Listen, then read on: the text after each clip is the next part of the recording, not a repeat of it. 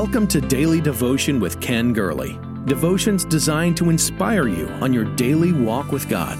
Each day we walk through the vital principles of the abundant life. Our Lord can do above and beyond all we ask or think. Here's your host, Ken Gurley. Do you remember this verse? I will lift up mine eyes to the hills.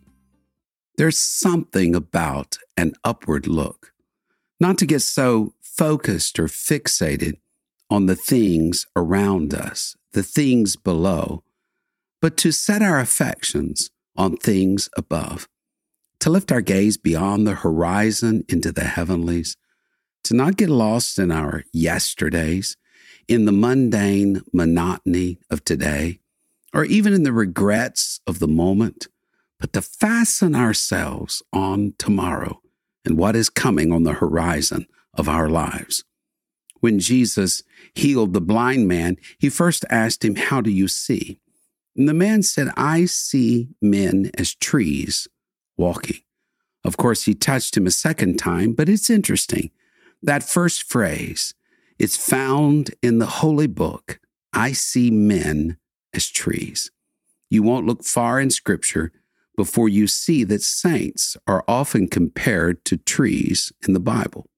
The first psalm declares this Psalm 1 3 He shall be like a tree planted by the rivers of water, that bringeth forth his fruit in season. His leaf also shall not wither, and whatsoever he doeth shall prosper. But my attention today is focused on the palm tree. It's in the 92nd Psalm, we shall flourish like a palm tree. All of this week, we're discussing the life of worship.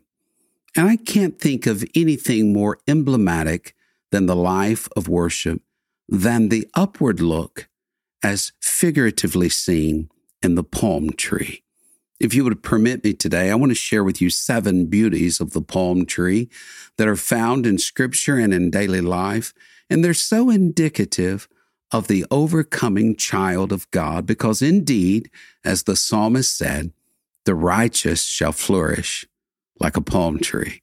The first thing you would notice of a palm tree is that its branches all shoot upward. It's as if they've set their gaze on heaven. Most other trees have branches up and down the trunk, and their branches are roughly parallel to the ground, but not so with the palm tree. The branches are only found at the apex, at the top of the tree, and they exit the trunk reaching toward the sky. If we're to flourish like a palm tree, then first and foremost, we need that upward look. We need to be reaching into the heavens. In the picturesque language of the Old Testament, a tree's branches are compared to faith. We find that in Proverbs 11. They're compared to love and to worship, Isaiah 55. Let the trees of the field clap their hands. So the palm tree's branches speak of our affections, our aspirations, that we're to reach into the heavens. Paul said in Colossians 3 If ye then, being risen with Christ, seek those things which are above, set your affections on things above, not on the things of this earth. The child of God who overcomes is one who has an upward look, one whose affections reach up toward God. The palm tree's branches reach heavenward and then slowly descend back to earth. So it is with the child of God. Once we get our affections right between us and God, then and only then are we useful to this world. I will lift up mine eyes. This is the first beauty of a palm tree. The second beauty is this the palm tree grows in only the cleanest of soils, clean dirt. Does that make any sense? That's an oxymoron. But a palm tree doesn't grow in the mire and the swamps. It grows naturally in places where the sandy soil is pure, there's a flowing tide. When a child of God is born again, he is transplanted from this world into the vineyard of the Lord, the garden of Christ. They're brought out of a world that John said in 1 John 5 that is polluted. The whole world lies in wickedness. But now Paul said in Ephesians 3 we are rooted and we are grounded in love. Paul also spoke of the washing of water by the word of God. The preached, taught, and applied word of God.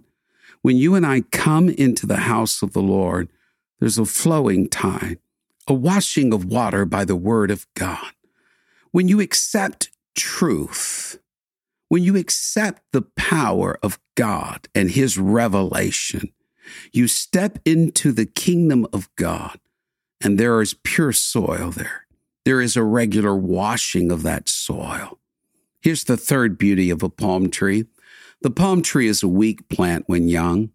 The young palm sapling is not like an oak or a pine. It hasn't developed a tough stem. It's more like a large grass blade. It's very weak, can't stand by itself. So when palm trees are planted, they're usually bound together three or four at a time, and they stand only by leaning against one another. As they grow, they lose their individual distinctiveness and they begin to grow together. We are truly better together. We can't make it alone. When we're first brought to the Lord, most of us were very weak, feeble spiritually. We couldn't stand by ourselves without the help and the support of the family of God. Had we been planted alone, we wouldn't have reached for the sky very long. We'd have tilted over and embraced the earth from which we came. But we have been planted together. I love the plurality that Paul used when he talked of his favorite church of Ephesus. He said, Even when we were dead in sins, he hath made us alive together with Christ, and hath raised us up together, and made us sit together in heavenly places in Christ Jesus, that we lean on one another, that we don't rely on our own strength.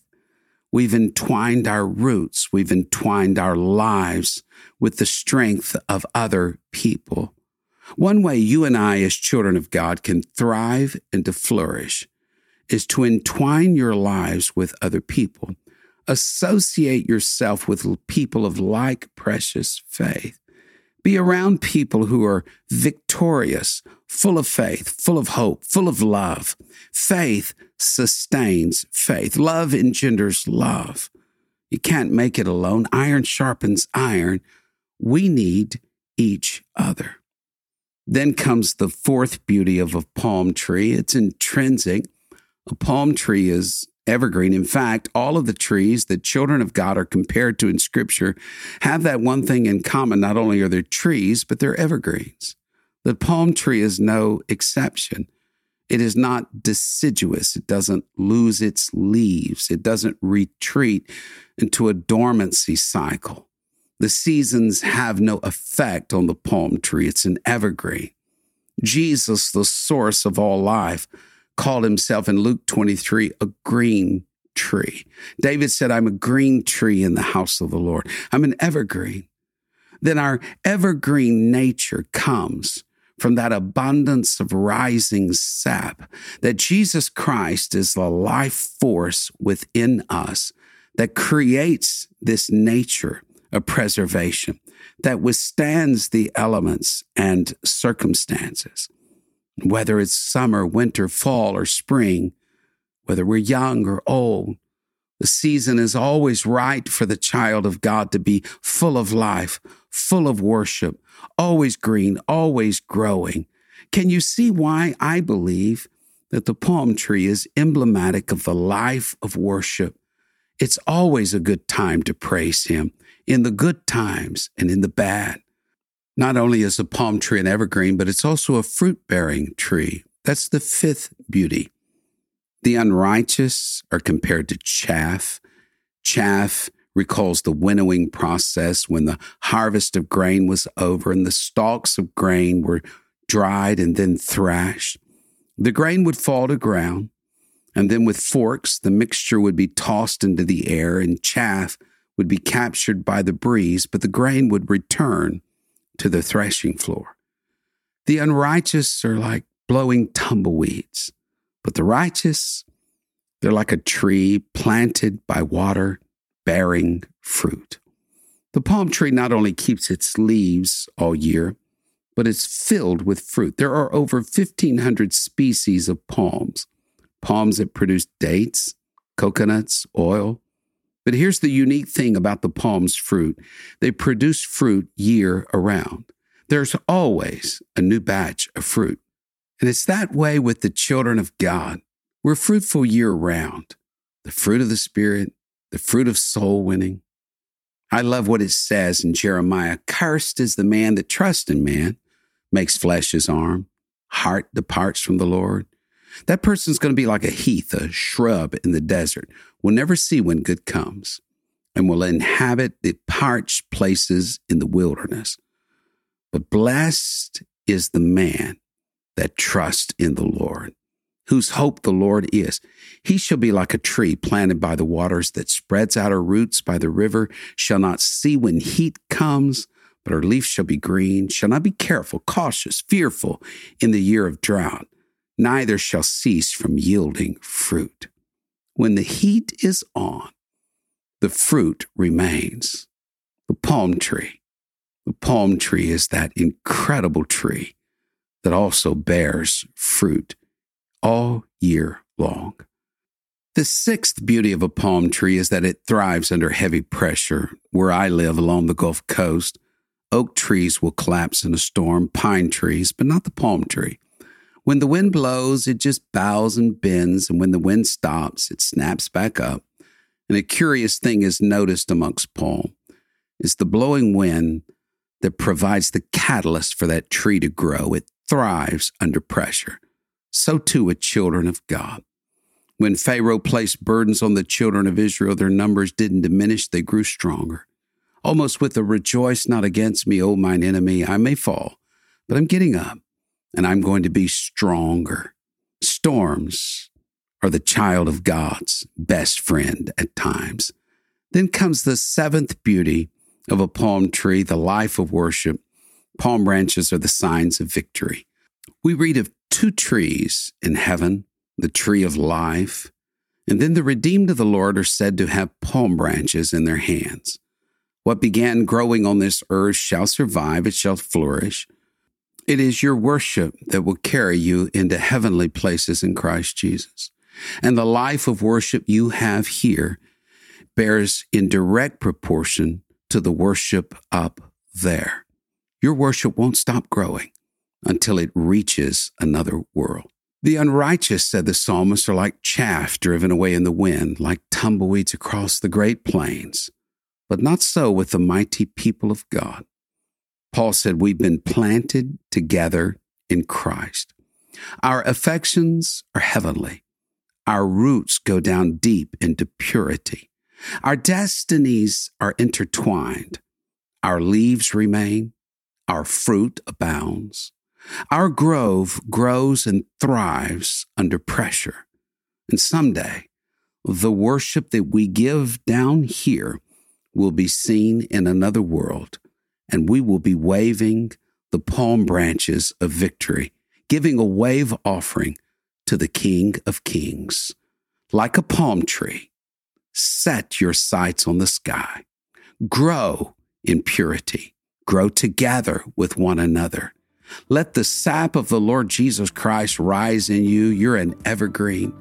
Bear fruit, thrive under pressure, and get ready for great victory. Thank you for sharing in daily devotion with Ken Gurley. We pray this ministry has been a source of encouragement and strength to you. Please be mindful that your financial support enables us to meet with you each day. To give a donation or connect with us, visit our website at kengurley.com. There you will also find the latest books, podcasts, and resources. Blessed 90 Days to Change Your World is Pastor Gurley's latest book. You can get your copy of this life changing book at kengurley.com. May God's favor rest on you in every way until we meet again.